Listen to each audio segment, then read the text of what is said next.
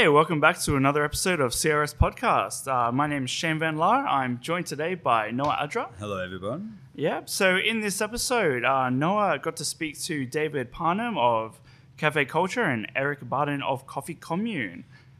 Yeah, So- well, the podcast is about um, Yunnan coffee. I think there was a lot of conversation happening in Map Forward about what's next. Uh, you know, the rise of China, and they're doing uh, their own coffee. They're farming their own. So I thought I'd take this opportunity and get Eric from Coffee Commune to talk a little bit more about what they're doing in China, especially specifically in Yunnan region.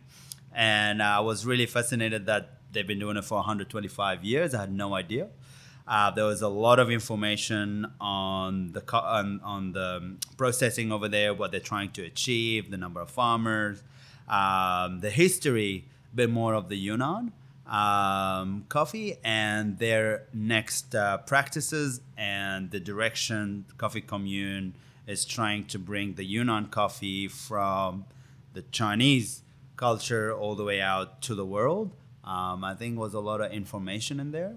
Yeah, yeah, absolutely. Um, Eric Barden has like a very unique position uh, within the Chinese community. Been living over there for, I believe, something 20? around 20 years. and yeah. he speaks Chinese as well. His wife is Chinese, so for him to understand and to gain the trust of the Chinese farmers it was uh, very, very important uh, because of the culture, the way in China they work. They work. They have to build a very strong friendship and very strong relationship before they do any kind of business deal or trust, especially from a from a regional uh, point of view comparing to big cities. So uh, there was a lot of information. We will leave you enjoying um, the podcast. Um, and um, yeah, if you have any other question, you can always uh, direct message us or send us an email. Thank Yeah, you, Shane. Enjoy, guys. Thank you, everyone. Enjoy the podcast. Cheers.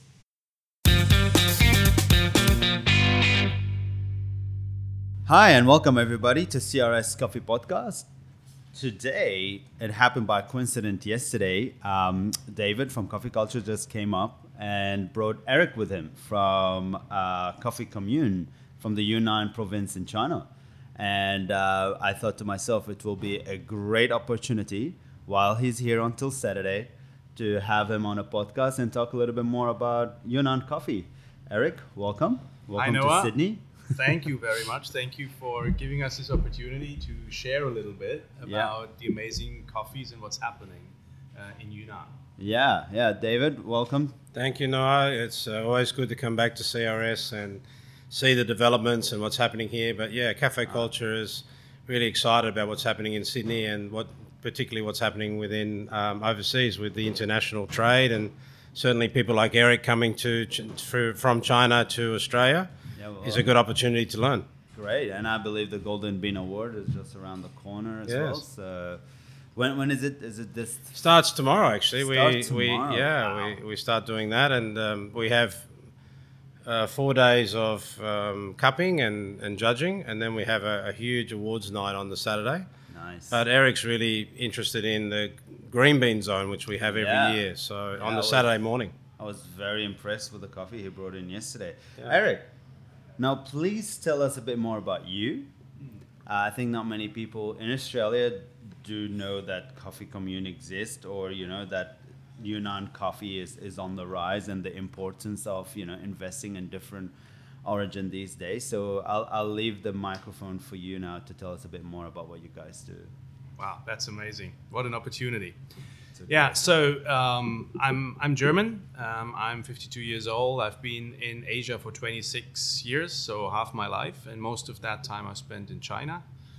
Yeah. Um, I've not always been in coffee. It's um, coming on a decade now that I'm in coffee. Um, and I got into coffee because of a charity that I'm involved in in Shanghai. We pick up homeless handicapped people from the streets and um, rehabilitate them so that they can live an edified and, and self self sustained life, holding down a job and having a, and having a home again. Wow. Um, and through that work, uh, I learned two things. One, this charity needs funding, and I was looking for ways how they can become more self sufficient. Um, and a lot of the people there, um, their stories are that they were migrant workers, originally farmers somewhere, couldn't make enough money on their farms to sustain their families. Yeah. Went to the big city, worked construction, had an accident, got kicked out on the street when they were no longer useful. Yeah. And so, um, thinking and praying about that, I realized coffee might be an opportunity. Ten years ago, China coffee started to begin taking taking off, Yeah, um, thanks to the big guys of Starbucks, really Yeah, mostly. yeah. They did a Um, big investment over there. They did a big investment there, and so um, so I learned to roast, and then I taught them how to roast. Uh, and then the whole thing became more dynamic. Learning to roast, I went to a school in Yunnan, actually a coffee school in Yunnan, um, at the time called Greenhouse Coffee. Today they're friends of mine. Yeah, Um, nice. And one of the founders, a Chinese uh, man, very passionate about coffee farming, actually joined me now in Coffee Commune. Um, and so uh, he took me out to the farms to see where the coffee is from and what's happening there. And there I came full circle because the situation on the Yunnan coffee farms is just a situation that led to these walks of life that we were trying to salvage in, Yeah. in Shanghai.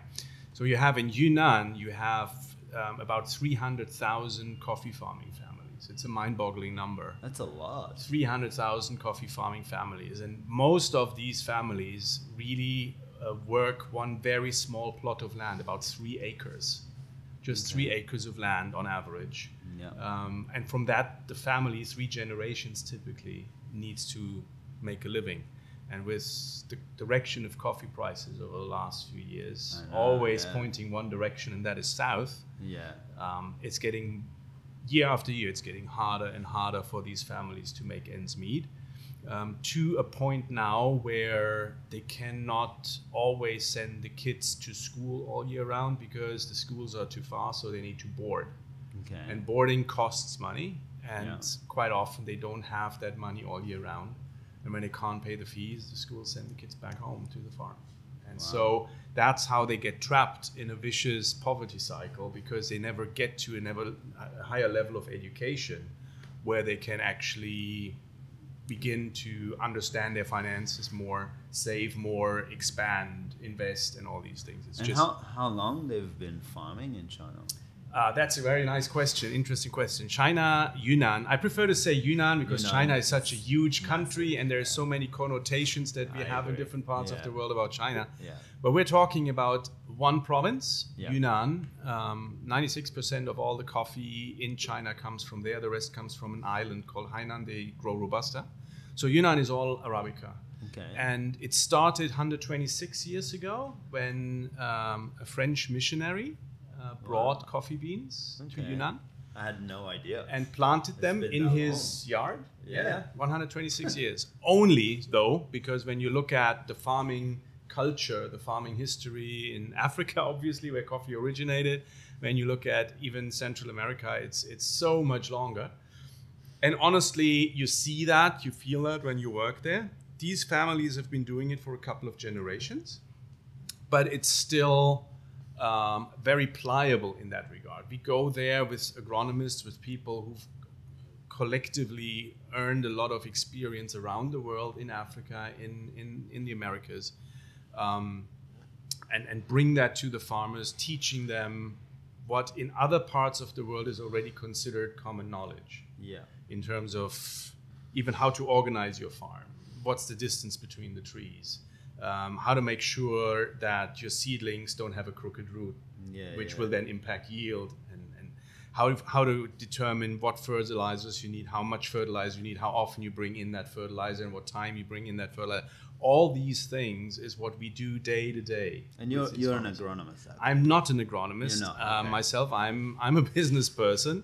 uh, I came to China as a chemical executive, believe it or not. I worked for very large chemical companies running their businesses in Asia. Um, but as I said, about 10 years ago, I, I went out of that through that experience I had with that charity. And in the end, said, okay, I need to put my money where my mouth is. So I left my other career and poured my money into building Coffee Commune, making the investments that were needed into equipment, and now um, building this as a viable enterprise for the purpose of making Yunnan coffee better. We call it great coffee with a purpose. So we want to make sure that Yunnan becomes known as an origin as an origin that you can really do single origin coffees, SOEs, or filters um, that have their own character that people will actually want to ask for when they go to a cafe or when they go to their favorite roaster, um, so that they can achieve pricing that is adequate for that sort of coffee, so that the farmers can break out of their poverty cycles. And they can continue pretty much. And the they can continue of- to do that, yes. of farming coffee in, in the Yunnan. Mhm. May I ask why Yunnan? What's so special about Yunnan? Well, I- I guess at the at this point, not so much is so special about Yunnan, and that's one thing that intrigued me. But the simple, true answer to this is I happened to be in China. Okay. Somehow, that's the place Yeah. I'm called to do something. Yeah. Um, I understand China pretty well, having lived half my life almost there. my right, wife is from Taipei. Yeah. Um, our daughter is born in Shanghai. She's now 12 years old. So this is a natural environment for us. Yeah. Um, I speak the language. Uh, and so seeing that there is a need there, um, it came naturally to me to say, no, I don't need to look further afar Yeah. where I can do something with what I have, the resources and the experience and the knowledge to make a change, to, to transform a community for the better. I can do it right here. Yeah. And so I stayed and did it there. Do we will do we have to continue to be confined to just one origin?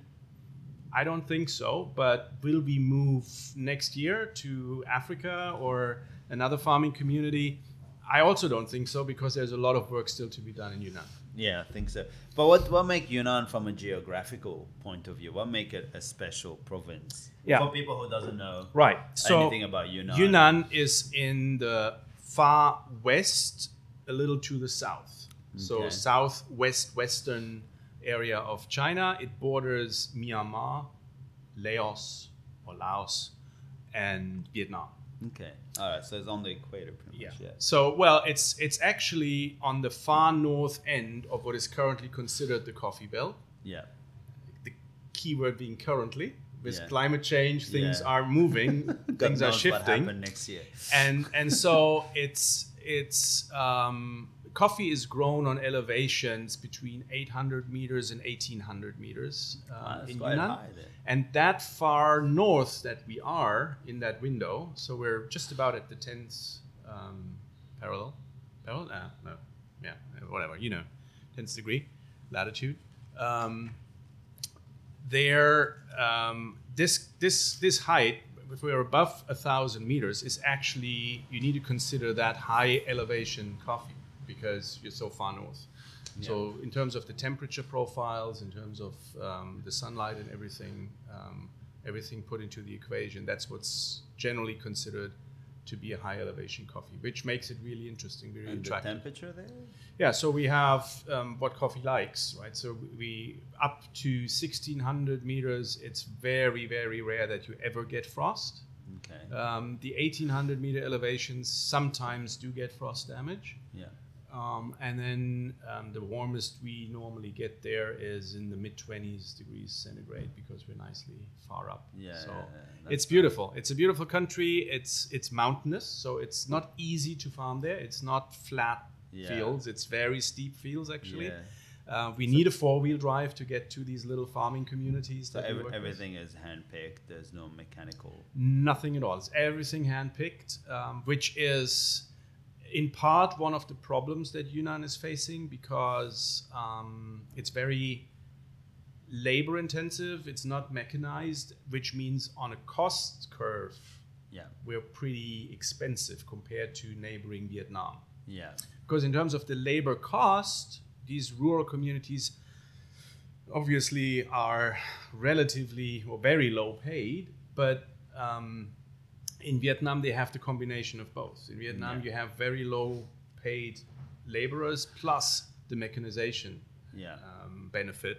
So Yunnan coffees struggle with the cost base. Yeah. So that's why we at Coffee Commune decided um, we need to help make a change in these communities away from volume coffee because Yunnan already is the 13th largest origin in the whole world. It's at par with Mexico at the moment. It's about twice Kenya in terms of output.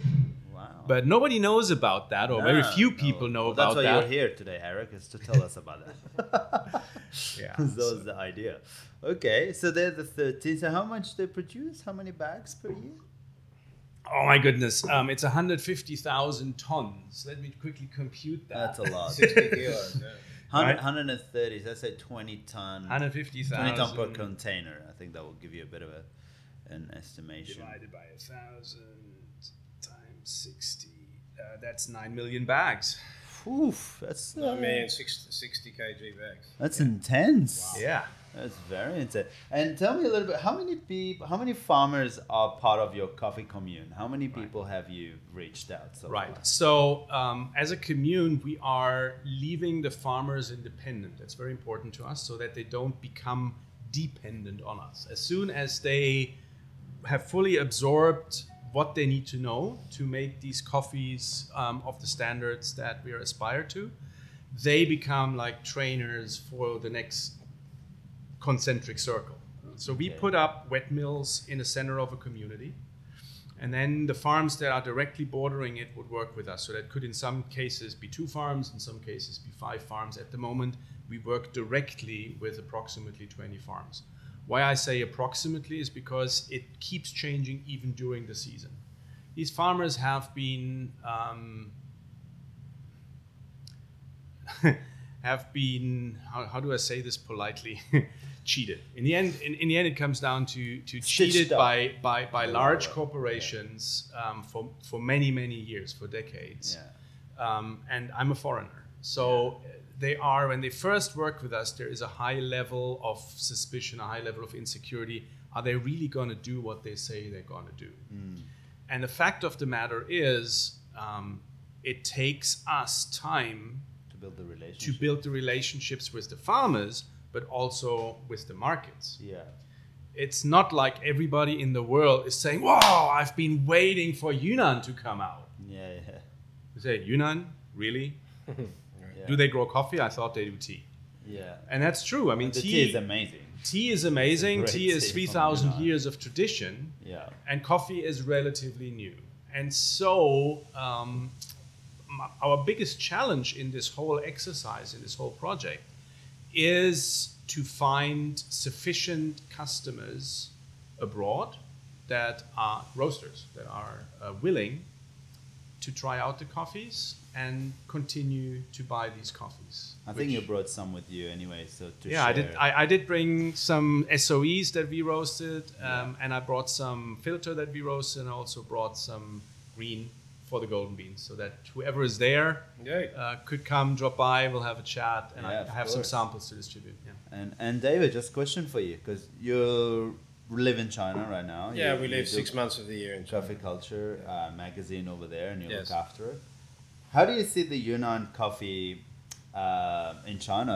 Does the Chinese people or the coffee community drinkers in China accept the Yunnan coffee? Yeah, we, we do research um, on on the roasters within China. We do the same in Australia. Um, it's quite new to understand the data from the local Chinese roasters because it's new to them.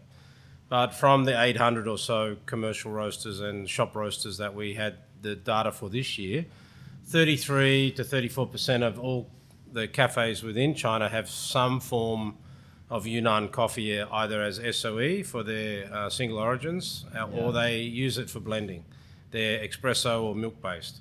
The market there is a little bit more um, dark coffee or um, not milk based, although Starbucks and some of the chains do a lot more uh, milk based like Australia. But in China, um, it's a tea drinking nation, so they're used to not having milk added to, not like the Western people, you know, the English people add milk to tea. That most Chinese would never do that. Yeah, would, is, it, is it quite accepted? Like, hey, this is a Yunnan natural coffee from this farm. Would they be like, Not so much that fourth buy it in wave, uh, Ethiopian or I don't think the fourth wave is there um, in that back to farm level, but definitely there is some passion from the local Chinese people that this is our coffee, it comes from China. yeah. And good or bad, uh, depending on where they're sourcing from, um, it's a it's a pride, a national pride for them. Yeah, and is, is Eric, just a question for you here: Is this is this could be part of your job as well to to work on localization first, like before you start looking into an international uh, customer? I mean, obviously the locals are a bit like yeah, it, it, I understand the nationalism behind it, but what what would you say yourself? Would you rather go and say let's focus on what we have and make it accessible to the market because the market in China is quite big Right. and they're Um, all crazy right now. All they buy is cup of excellent, geisha, best of Panama. We got Yunnan coffee. Right. Um, it's a very good question, and the way we, the way I see it is this: um, we, we do operate cafes, two cafes in Shanghai. Shanghai is kind of like the coffee mecca of, of China. Yeah. That's where every trend starts first, and then it rolls out to the other cities, uh, first tier cities, and then second tier and third tier cities. Uh, whereas the producing mecca is is Pu'er. This is where we have our uh, our operations with the farms and the mills and the roastery. Um, but um, because we have the cafes, we we have a pretty good view about what does the Chinese consumer look for, and that's why we really have the cafes actually, Yeah. so that they that we can see what they do, what they appreciate, and it's very similar to what happened like a good decade ago um, with wine. Uh, Yeah. So when they first got a taste for red wines, it had to be Bordeaux Yeah. whatever it was, it had to be Bordeaux because they knew Bordeaux is French. French is where wine comes from, and and it's the most expensive, so it must be good. Yeah. And now, ten years further, there is a very well developed culture for for wines, Wine, and people are very capable of distinguishing and and demanding what kind of a profile they want. And with coffee, we're still at the beginning of that curve right now. Yeah, so yeah. with coffee, it is people come into the cafe, they look at the menu, and they say, "All right, I want uh, americano." That's the first thing because that's the cheapest on the menu. But then when they get more discerning, they go like, "Okay, um, I want a pour over filter. Um, I want. Do you have Panama Geisha? Yeah. Oh, you don't. Um, um, do you have Jäger Jefe? Right. So this this is what comes down, and Yunnan is not anything they normally ask for because it's local, and they don't think their own products could be as good as the imported ones. Um, so what we do in the cafes is we do a little bit of an educational element. There is we have um, we have the Yunnans as our standard espressos, but we don't call them Yunnans, right? We just have our espresso, and then people try the lattes, the cappuccinos, or the flat whites, and they go like, "Hmm, this is good. What coffee are you using?" And we're going like, "It's Yunnan." Is it? It's what? and then we have an opener, and then we can also go and say, "Well, would you like to try it as a filter?" Yeah. And then they realize, oh wow, this is actually very similar to a Honduras, or this is really similar to. Well, I uh, smelled the natural yesterday. Right, you did, It right? smelled like the Costa Rican. right. So you could even get to comparing it with a Costa Rican, particularly for the Yeah. naturals. So th- that way we get there. But honestly, I believe it's going to take a couple of years until China develops into a decent volume for its own single origins. Now, China is already consuming a lot of its own coffee. Um, but as David said earlier, in blends, and then it's again about price. Yeah. Yes. And that's what we're trying to break through. We're trying, for the benefit of the farmers, we're trying to establish a segment for Yunnan single origin that, that can fetch a decent price on the market. Uh, and- and that's why we need to go outside China first To bring the name up a little. to bring the name yeah. up, and then the Chinese consumers will say, "Oh, in Australia they're drinking our coffee. It must be good because they know the Australians know their coffee." Yeah, unfortunately, you don't have to go around. You can't be straightforward sometimes. yeah, no, I'm, I'm really excited to try it. Um, and tell me about the processing because they seems like they started with three different processing from from like nowadays they do wash, honey, And naturals. and naturals. Well, the- history is short, as I said, only just above 100 years. It really took off in the 1980s. In the 1980s, tea was uh, in a slump. Tea pricing was in a slump. So the government then encouraged farmers to switch to coffee. Ah, And at that time, Nestle from Switzerland came in big time and helping with that transformation, which is why they introduced um, farming practices and varietals that were good for Nestle at that time. And Nestle Yeah. at that time meant instant coffees Yes, of course. and they needed big, high yield, low price. Uh, third wave hadn't started in the 1980s yet. Specialty coffees was just beginning. Yeah. So we are looking at more than 90% of Catimor in Yunnan. Wow. Okay. And that is why we are now working with our farmers on all these different processes. Traditionally, it's literally washed, all washed. Traditionally is washed and it's pulped with machines that are not made for coffee. What are so they made they're made for rice or for, for wheat. Really? And they use it for coffee. Ah, that's why you get all these. And so you get a lot of Damage damage. You get a lot of damage to Cracking. Yunnans normally because they don't have the adequate equipment. Yeah. So one of the first things we did was we brought in an Eco Super from Pinhalense from. Brazil so that we get no damage, that we get proper sorting right away, um, and we conserve water. Were they amazed by it? Hmm? Were they amazed by it? Like, oh Yeah, well, they actually, it's a, it's a good question. The first thing was, this machine doesn't work. Yeah. And we said, well, it's the best machine there is, so it will definitely do its job. And they said, no, no, it doesn't work. So we realized they were doing what they used to do. They were still flushing the beans, the cherries, into the pulper by water. Right, So they have the siphon to float, Uh huh. and then they drain the siphon with the cherries, and so the cherries rush with the water directly into, Into the pulper. the pulper, which works with these rice things because it just rushes through. But the Eco Super is made to work without water. So the whole machine was filled up with water, and of course, then it didn't Ah, produce the results it was supposed to. so we had to educate them that they first have to have that sieve where the water drops out and the cherries go into the pulper without. Um, so that was like a little tangent right now. Yeah, so yeah. originally they come from washed, and then they the, the beans got damaged a lot and still are. I mean, the, the vast majority of coffee is still produced that way. Lots of bean damage, and then it gets dried on drying patios rather than raised beds traditionally.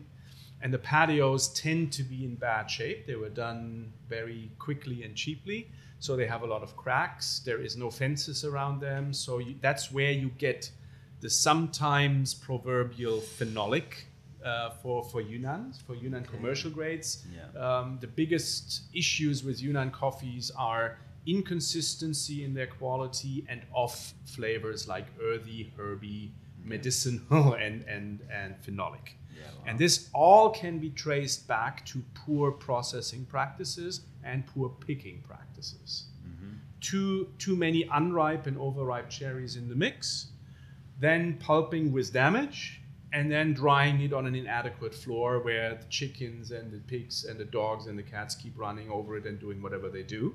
Wow. Uh, that's where you get your off flavors from. So we went in immediately and said, all right, the farms that work with us, we have a protocol of 17 distinct steps that have to be followed. And it starts with the picking. So they have like, I have my two Lama Soko um, bracelets here. So they have one, I should have brought ours, um, a dark red and a lighter red bracelet on each of their wrists. Yeah. And as they pick, they see how dark can I go, how bright can I go.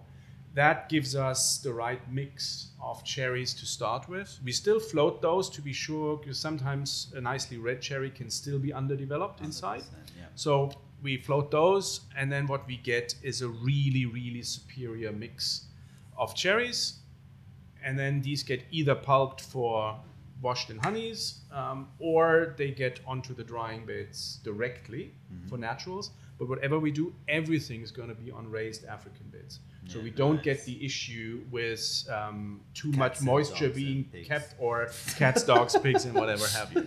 That's right. Uh, so, what I'm trying to say with giving so much detail is since we start out with Catimor, which is not the most complex of yeah. beans, Of all the varietals. of all the varietals, uh, we have to take care of every single step in the path, from the fertilization to the last step of, of processing.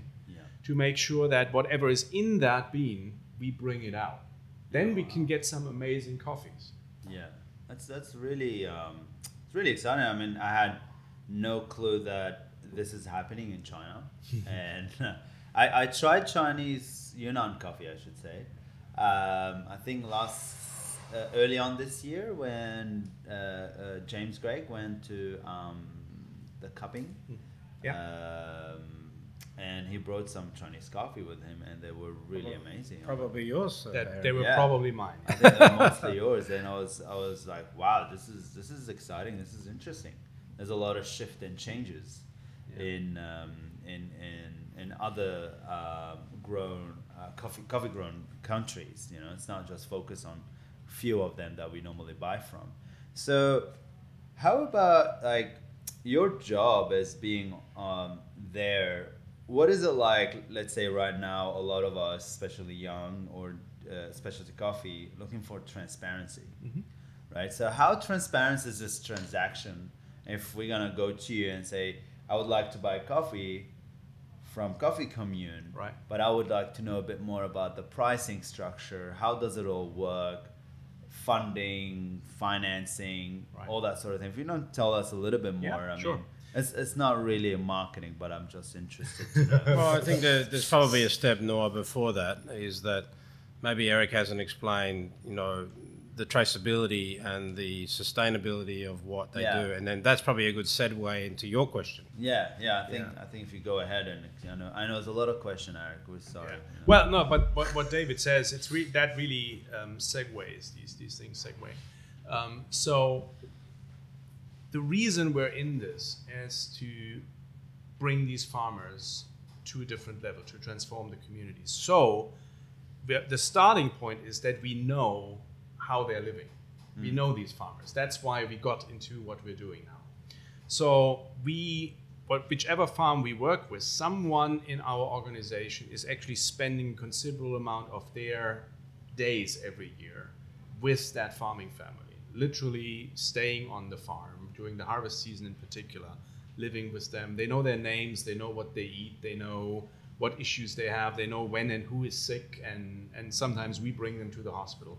So it's a very intimate relationship that we have with the farmers we work with. Now, as we grow, um, that will diminish a little bit because there's literally a thousand farms now that want to work with us. wow. My limiting factor right now is I need to know I can sell that coffee before I make that commitment to them. Because the way it works is when they start working with us, they want to sell their cherries because that's what they're used to. They were not they were not able to process their own coffee. they, So they had to sell it to someone who would process it. So now we work with them. The first step of collaboration is they say, We want to sell you our cherries. So we need to take a leap of faith and say, All right, if they meet our requirements, think of the bracelets, we will pay you twice the price that you normally get on the market. So there's a hovering price, obviously. We double that because we know if we do from that moment on, we have superior cherries. If we do everything right, we will not have a commercial grade coffee. We will definitely have a specialty grade coffee. How good it's going to be, the cupping will reveal, but at least it's going to be a specialty grade coffee. So we know we can get a significantly better price in the market, provided I have a market. yes. Once I have roasters that say, I want that coffee, they are used to buying specialty grade coffees. They compare it to the right coffees because they know how to cup. I know we're going to get our money to be able to continue and work. Yeah. Um, so it starts there.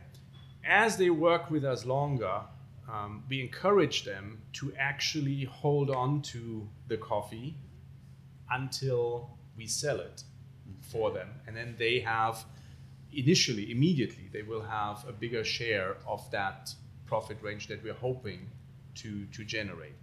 But either way, we work open book. So if anybody wants to have that level of information, that detail of information, we are very happy to share with any roasters that buy from us um, what is the cost structure to produce this coffee, um, what does end up in this whole chain with the farmer. Um, we also generate uh, reports like annually. We give an accountability as to what projects we funded, because we we make a pledge that out of what we have in the end as a company, the profits we generate, at least 10% of that we plow back into specific projects to transform the farming communities and also inner city projects in Shanghai because the cafes in Shanghai are also meant to transform lives. So we work with um, with young people that have difficulties in in the, in the society, like Yeah. young people that may have had a brush with the law or may have had a brush with addictions, um, somehow are outcast. And like the coffee community is a very good place Oh, it is definitely. it's it's very accepting. Yes. Um, no, nobody really asks like, what cool did culture. you do, right? I mean, out of interest, Yeah. you ask, hey, what did you do? But it's not a judgmental asking. yeah, yeah, yeah. And so we feel that's a that's a nice place to also try and make a difference. But I don't want to complicate matters for the benefit of this podcast. Our main thrust is to transform the farming communities. Okay.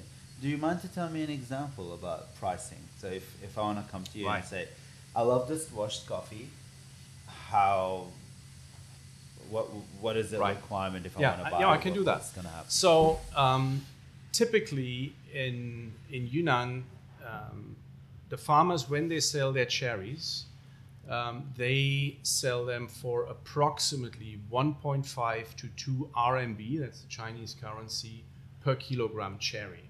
So Um, that's about um, factor five to the Austral dollar, is it? Yeah. So that's you five. divide that by five and you get Austral dollars.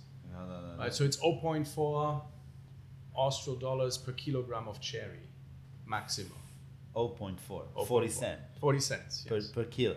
Of cherry is what they normally get on the market. I'm calculating, so just let you know. right? So it's so it's it's really bad, and Wow. that's what that's what's the that's what they normally get um, on average. okay. There is the smallest of farmers; they get even less than that because they can't even sell it directly to a processor. There's intermediaries that make a cut in between. Yeah.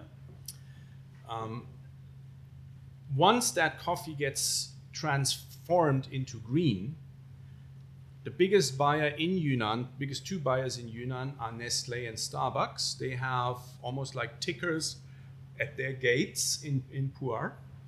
So they have a daily price quotation that they buy for. Last year, the average was 15 RMB per kilogram of coffee. So you divide that by five, Three dollars.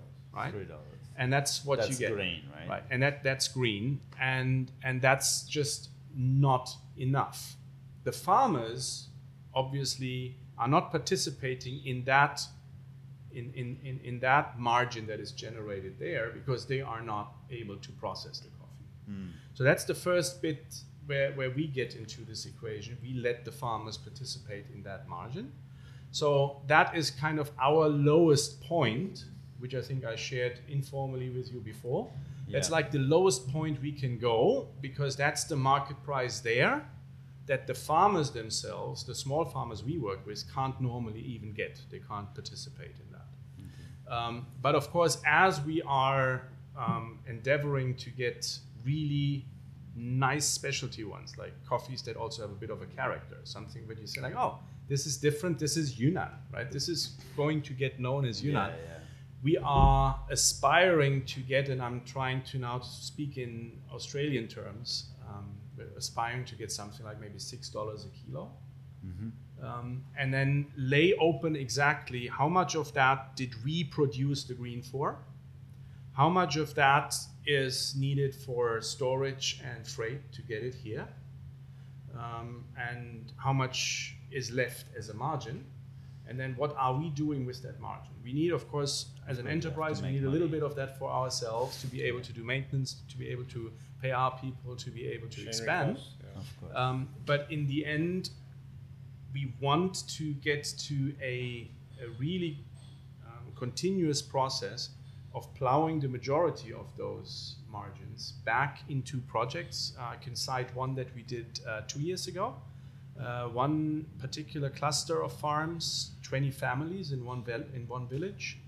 Um, they didn't have um, sanitation at all. So they've lived in that cluster of, of a village uh, for three generations already. All self-built houses, mud floor, no toilets, no showers, no running warm water, nothing.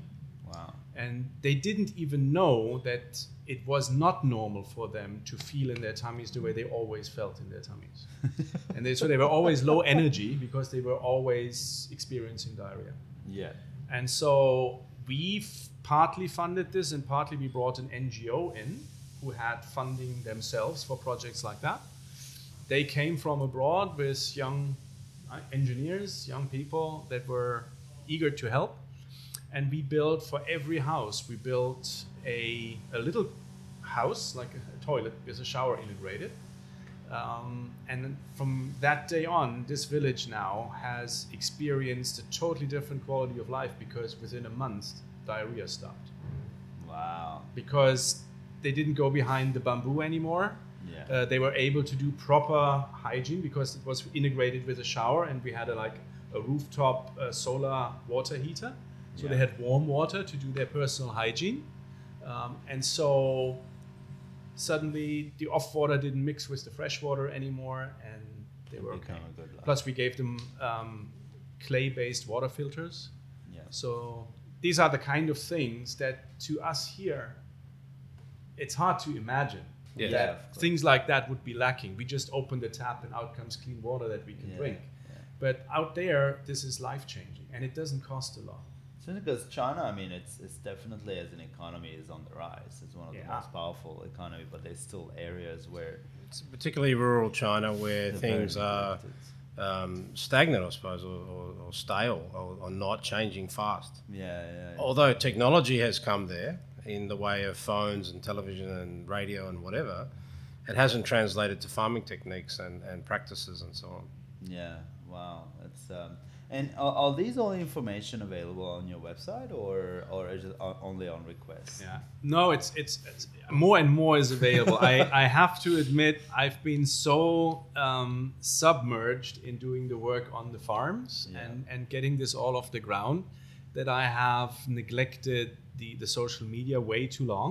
Yeah. Uh, somebody alerted me to that. a good friend alerted me to that fairly recently. So we are now on Instagram, um, uh, handle coffee.commune. Yeah. Uh, you can follow there a little bit. Um, we have a Facebook page, handle Yunnan Coffee, uh, just in, in one word without any s- special signs. Yeah. And we have a website, um, coffee commune hyphen Because you um, did mention coffee hyphen commune.com, but that website needs some work. Yeah, I know. We need, we need to get on it, man. I mean, that's great information you're giving us uh, today, but I think I would really like people to follow up, and I like the fact that you know you you guys produce reports.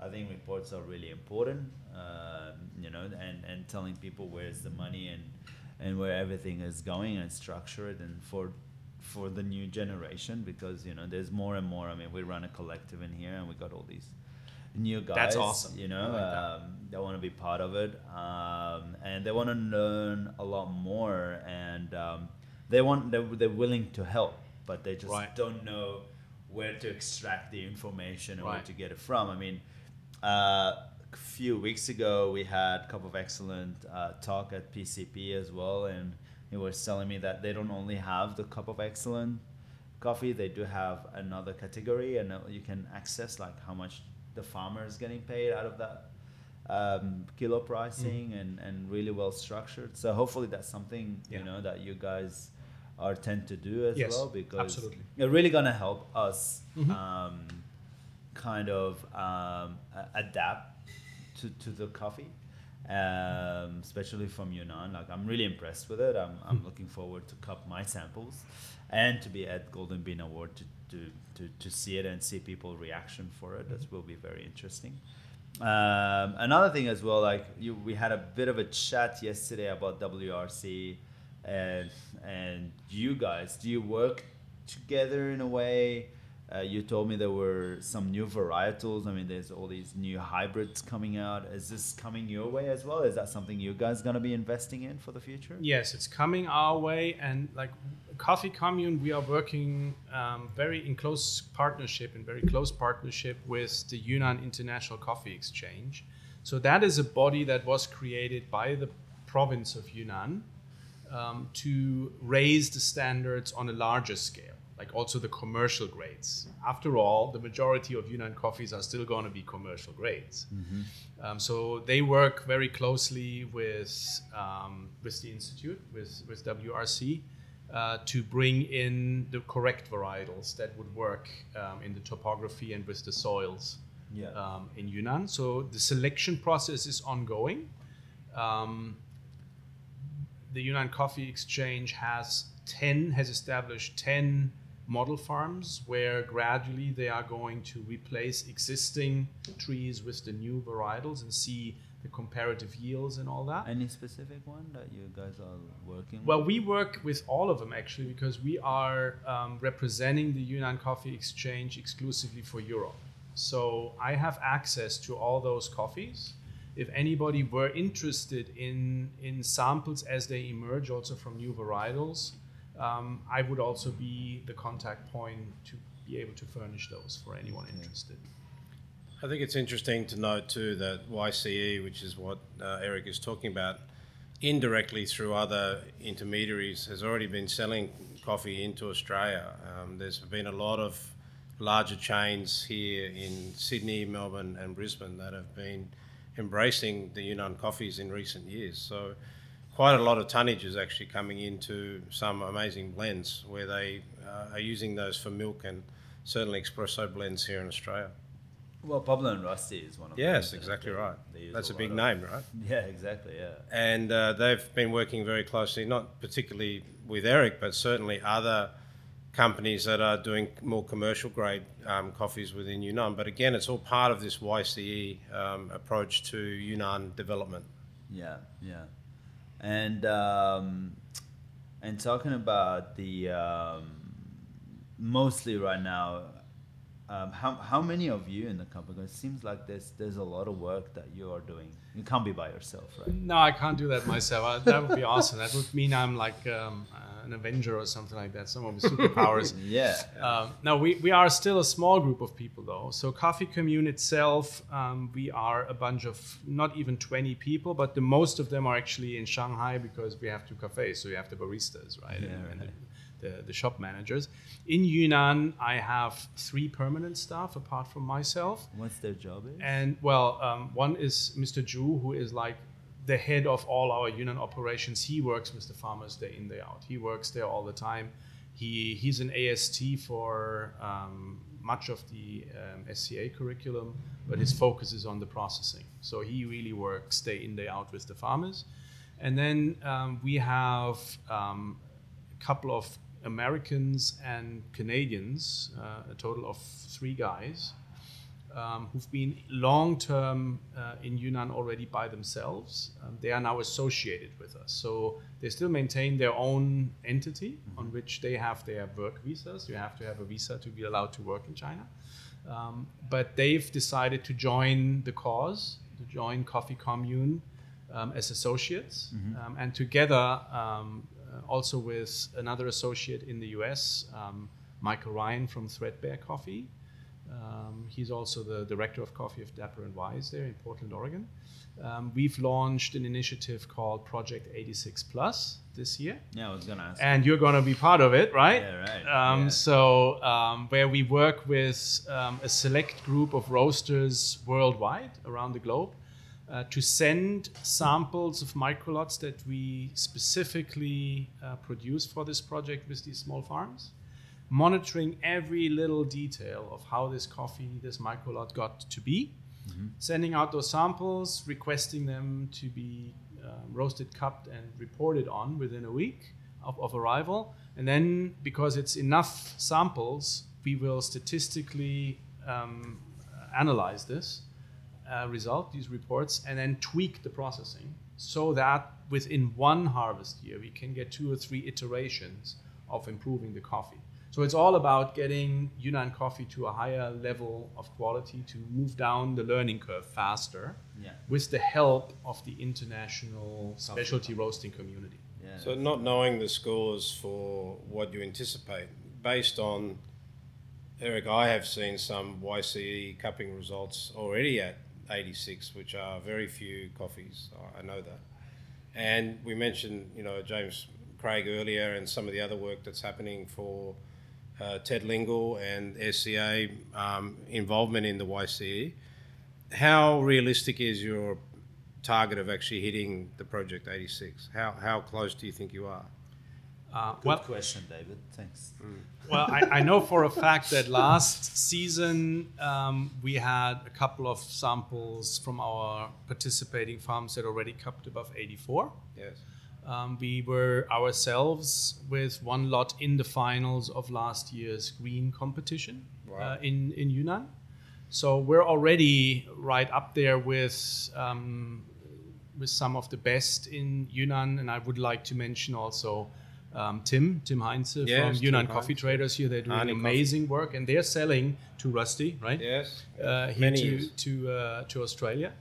Um, I believe that this this year, the first year we're doing Project 86 Plus, um, I'm hoping that a few of the samples will hit it already, and I'm I'm hoping that within two years, the majority of the samples that even get into the project um, would be 86 or above, so that we become actually a bit of a label where you can say, all right, if it if it is P86 plus coffee, Yeah, it will can be- have It 86 can be points branded that, yes. or or more. It's not just aspiring to it. This year, I think we we ought to be realistic and we're aspiring to it. And I'm hoping That's and praying that we're going to have a few lots that already make it this year. Yes.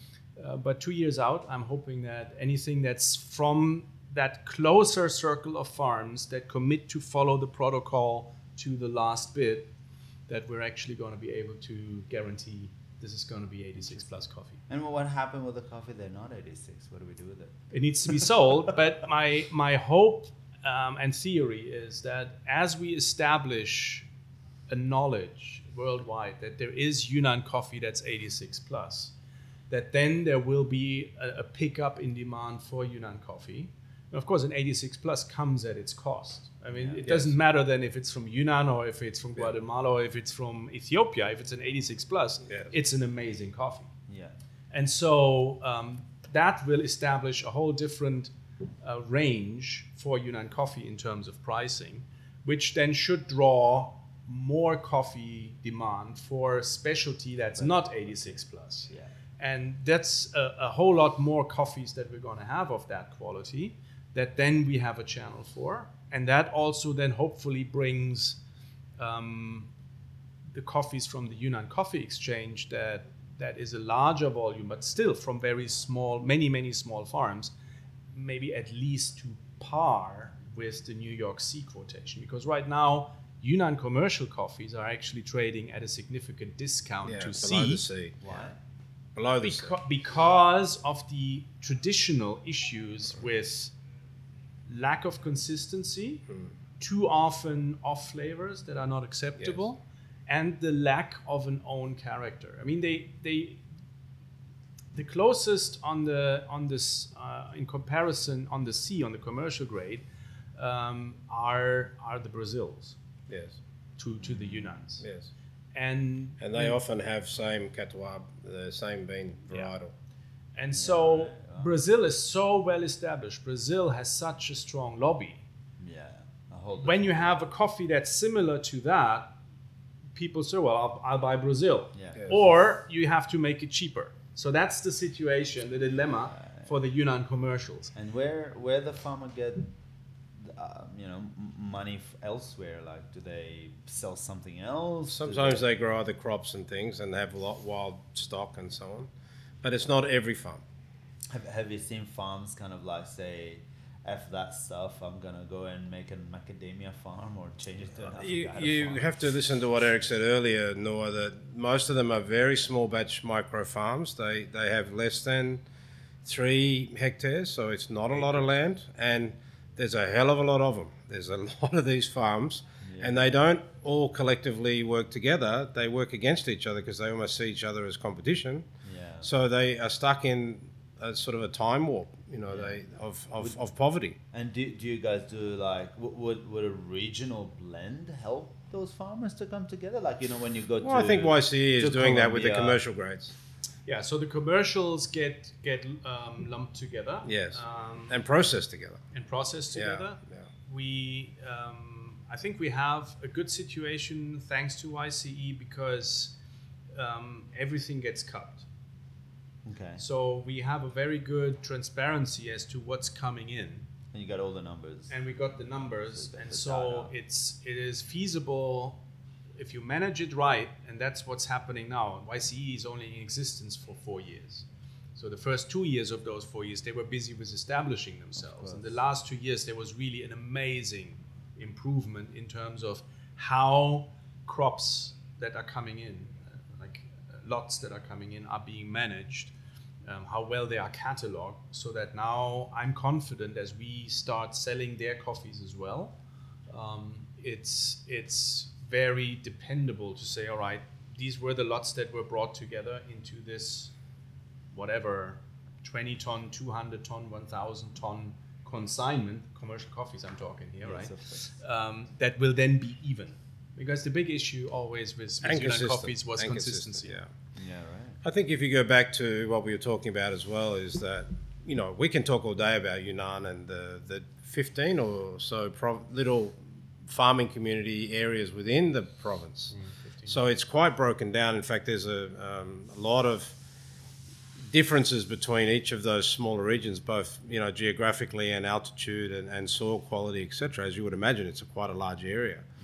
But um, it, it all comes together as Yunnan in, in the end. But having someone that can actually direct source and knows the farmer, has the sustainability, the traceability of that coffee, whether it really is in some respects a microlot Yeah. by default. yeah, right. Uh, it's a limited quantity and it's from a direct farm.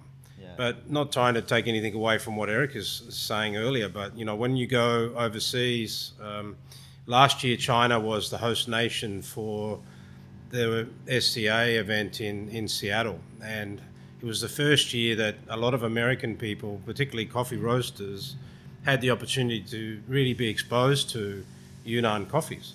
And from a lot of the cuppings that I went to, um, it was very clear to me that people's feedback was saying, "Oh, lots of potential, um, really clean Yeah. coffees, Yeah. um, really nice florals, and, and certainly flavors that they weren't expecting to find in a in a Yunnan coffee." And I think it's because the the area is, even though it's 126 years of farming already, it, it hasn't had this um, high level marketing and exposure to overseas markets as much as buyers like Starbucks and Nestle have been purchasing those coffees for a long, long time, but nobody knows that they're in their blends or their coffee f- for so many years. Yeah. Um, but coming back to what I saw at um, SCA in Seattle was that people generally were surprised, and people were certainly hopeful of what's going to come in the next couple of harvests from from there. Yeah. And what was really important was I think that people could taste and see that in the cup, and that's what I think gave me a lot of hope for Yunnan coffees, and not just the specialty coffees, but certainly the commercial, you know, 80 plus, 80, uh, 78 um, cupping scores were still quite clean. Yeah, yeah, comparing to other places. And are, are you willing to work with importers here? Like, is that something you want to work with? Like, someone local that could do all the logistics, all the warehousing, or how? how Because, I mean, for small guys like us, it's, it's quite uh, it's quite a The job. direct import, yes, yes. You know, I mean, Getting customs clearance and it's a storage. whole nother world. yeah, you know, people don't know how hard is it to actually import Yeah, coffee. yeah. well we'll take all the help we can get um, what, what i'm very discerning about is that anyone we work with needs to um, subscribe to the same values to the same objective Okay. um, so I, I can't really imagine us working with one of the very big importers um, I, I don't think we're that compatible but I know there is um, quite a number of um, niche importers that are also emphasizing direct trade, that are emphasizing sustainability, that are emphasizing traceability, that have a genuine interest in um, in transforming farming communities. Those would be really nice partners for us. Okay. For Europe, um, we've established our own company there now to to import directly. So to to like keep the chain as simple Yeah. as possible. And So- traceability. and traceability, Yeah, absolutely. um, completely there. Um, I that may not work here. I don't know if I can Really, pull that off for Australia because I'm I'm I'm German, so for Europe that works easy. Well, you Um, should you should do something here because you know Australian market could be. a I great think the right dance partner. And, and Find me the right partner and Yeah, we're on. we, are, we are as neutral as we can, unfortunately. And I think what Something Eric, I'll Eric will up see at the Golden Bean is that there are some large commercial roasters uh, and brands here in Australia that are direct importing. They're not solely direct importing, but they have the capability for that. So hopefully we'll meet some of those at Golden Bean. Hopefully, I think uh, because you know, I mean, financing those things is not easy, and uh, we could simply just use them for logistics. Like if let's say I like a coffee from there, I'm gonna say, hey, can I get a pallet of it? Do you think it's gonna be a difficult uh, LCM? the LCM, you work with LCM. I don't know. They may. They may do Well, that. I, I like Kyle. He's not a bad Yeah. person. Yeah, he's pretty cool. The, the company is pretty good in, in Melbourne. So um, Yeah, I'm looking forward to making some connections at the Golden Bean, and that's Okay. that's um, why I'm here this Yeah. time um, to learn a lot about how this market functions, what we need to offer to be able to solve the problems of the. Of what if I want to come to you? Can I still do that? come to me, visit us, and Yeah, like or, absolutely. or, or buy a pallet of you or two pallets. yeah, yeah, sure. I mean, you you, you you can you can order any quantity you want. I think pallets are very um, very economical sizes because they're relatively easy to handle, also for mixed consignments. Yeah, LCM. Um, I learned from my discussions in Europe and in the US, and I assume it's the same here. I'm going to have all these discussions Yeah, this week It's gonna be fun. um, that it helps a great deal to bring in a container and have it here, like a mixed container, not all the same quality, but have a couple of different varieties, uh, different lots on that container so that people can access it easily from here. So I'm looking to find a solution for that to bring in from the next harvest that is now just starting. The picking is just beginning now.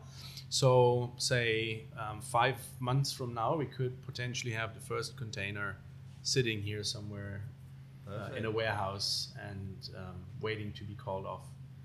Looking forward. Well, to I hope a lot of the listeners understand that, you know, China, although it's got a, a, a long history in, in growing and, and producing and processing, um, the tea quality that comes from the, the Yunnan area is world famous. And people for 3,000 years have been committed to the quality and consistency of tea production. So coffee is flowing on from the same level of commitment, and certainly as they get more educated and as an emerging origin, um, it's quite exciting. And I think the next few years are going to see some amazing coffees come from there. If you are looking for SOE um, single origin coffees to put on your cafe menu, um, that are something different, something unique, that have a story and full traceability. I think those things are really exciting. But equally, there are going to be, you know, commercial grade coffees available for adding to your um, complexity of your espresso blends or milk based coffees. Perfect. Well, I'm gonna wrap it up, and I will give the final word to Eric. What would you like to tell the Australian market? What do you want to see different this time? Now you're here. Well, I can just say I'm very eager to learn what the roasters are looking for, and I'm hoping to make some connections this time um, on which we can build a relationship so that Australian coffee lovers can also experience. Some surprising Yunnan coffees. And maybe they can come and visit you at the farm. And, Can, and yes. you guys have. We very much you, you- welcome You, that. can do uh, tours, and you can take people from Australia. we very So- much welcome that. Yes. All right, we'll head to uh, Coffee Commune, I guess, and meet Eric and Yeah. uh, be at the Golden Bean Award, and you can see all of us there, I guess. So, again, gentlemen, thank you very much. Thank you, Eric, for Thank you, Noah, for beautiful having us. Good to see you again. Yeah, good to see you, and um, we call it a day. Thank you. Cheers. Bye.